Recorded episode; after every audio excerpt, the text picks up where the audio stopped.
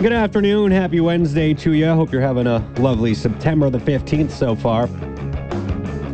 Now, we got word earlier this week that a third shot of a COVID 19 vaccine will be made available to those who are immunocompromised and other vulnerable individuals in this province. Provincial Health Officer Dr. Bonnie Henry making that announcement at the same time as the announcement for mandatory vaccines for all healthcare workers in British Columbia, but we'll divert away from that subject for now.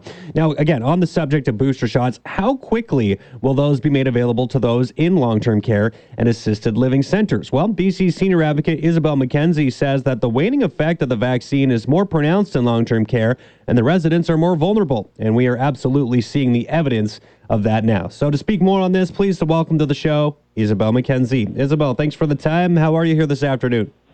Well, thank you. Well, appreciate you joining the program. So let's just start with that quote there. I mean, you say that we're starting to see the evidence of the the waning effect of the COVID nineteen vaccine in long term care settings right now. I mean, what what do you mean? How, what are we actually seeing right now in those in those facilities? Well, we're seeing now a larger number of outbreaks. As you know, we had a, a, a several month period of several months period of time of almost no outbreaks immediately, the, the weeks and immediate months after the vaccine. And now, as community transmission is rising again, uh, we are seeing these outbreaks in long term care, and we are seeing residents, fully vaccinated residents, contract the virus. And sadly, some of the fully vaccinated residents are dying um, from the virus.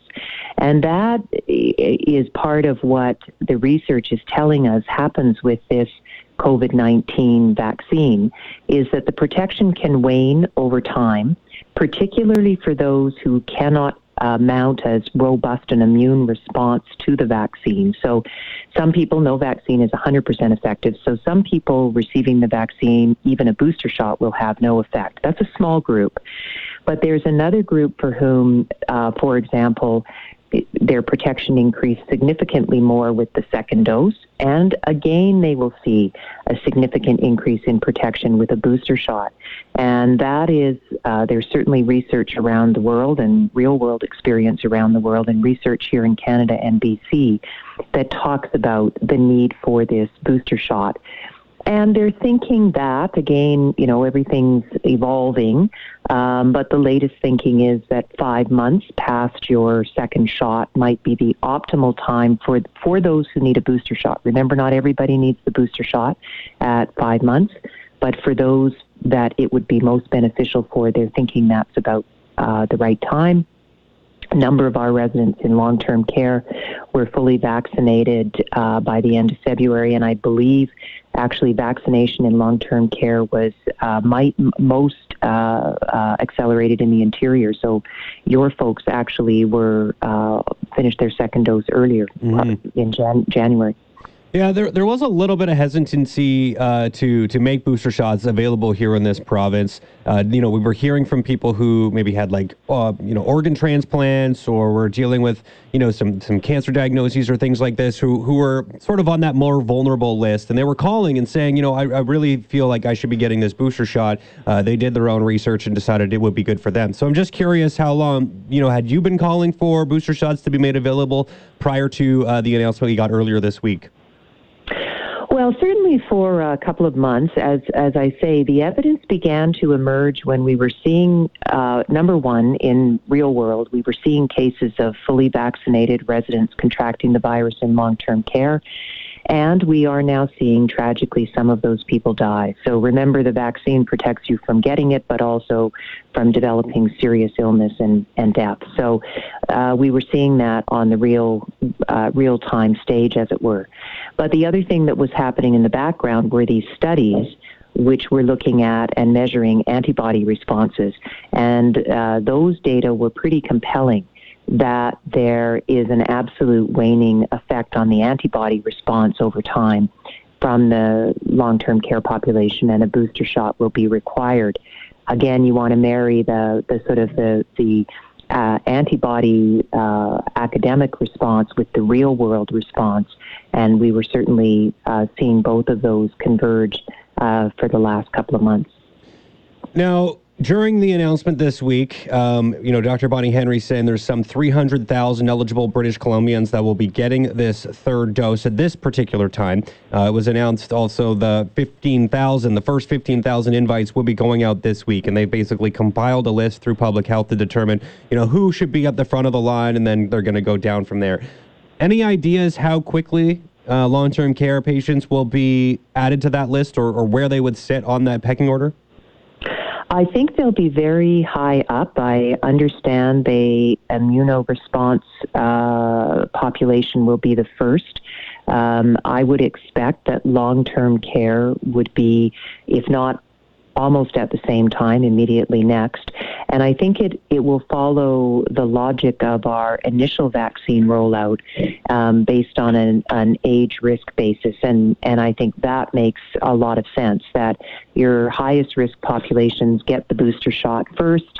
Um, because remember, there needs to be a certain amount of time elapsed between your second shot and when you're getting the booster shot.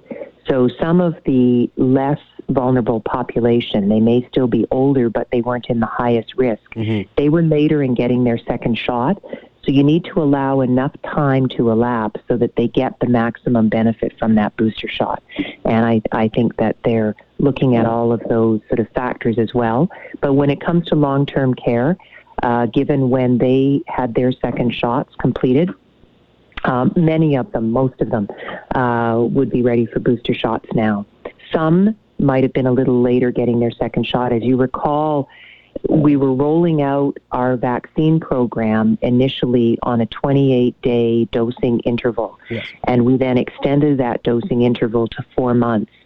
So some of the long term care population got their second shot 28 days after their first shot, and some of them got received it four months or three months after their first shot. So there's a very there's sort of this um, uh, uh, trickling of of uh, dates for the second shot. That sounds like it could complicate the, the logistical uh, challenges, I suppose, that may come with, with making sure that uh, those who are uh, eligible to get a vaccine do indeed get one. I guess we're, we're more. I, I'm trying to remember back to when long term care was first being vaccinated. Did clinics go into those facilities to make it easy for them to get one, or, or did residents have to actually venture out into another clinic? I, I just can't remember off the top of my head. No, we went into all of the long term care homes to vaccinate both the staff and the residents. And remember, in the beginning, uh, Pfizer was the most plentiful vaccine that we had. It's been BC's workhorse vaccine. And initially, uh, it was not deemed to be what we call fridge stable. It, it had to be in sub-zero. Mm-hmm. I think it was minus 70 degree freeze. That that's all changed, and and it's become a much uh, more manageable vaccine uh, to handle and to get out to our long-term care homes. And we're not having the supply issues that we did back in the beginning, right? So, you know, those sort of obstacles have been removed. The other thing we have is we now have our whole vaccine uh, system uh, uh, set up so we have a record. We know it. You know, we can send out the invitation to everybody uh, for their third dose because we know when they had their second dose, and so the computer system, and we know where people are, and we know. So, so I don't think logistically it's actually that difficult. We we know when you got your second shot. We know that it should be five months from that that you get your booster shot. We'll be able to tell who should get their booster shot this week, next week, and so on. All right. Well, I will leave it up to the experts to make those arrangements because, uh, yeah, I'm just a guy who talks on the radio. So I appreciate your time here, Isobel. I, I, I, think this is something that you mentioned you've been calling for for a couple of months. So I'm sure you were uh, pretty pleased when uh, Dr. Bonnie Henry made that announcement earlier uh, this week. I think it was on Monday, if I remember correctly. Um, yeah. All right. Well, unless you have anything else to add, Isobel, I uh, really appreciate your time here today. Okay, my pleasure. Thank you, Jeff. Awesome. That is BC's senior advocate Isobel Mackenzie speaking again to the booster shot program that was unveiled by the province earlier this week on Monday. Provincial Health Officer Dr. Bonnie Henry saying that, yes, a third dose of a COVID 19 vaccine will now be provided to British Columbians who are either A, immunocompromised or are among the more vulnerable populations. And of course, those in the older demographic here in this province would be considered more vulnerable.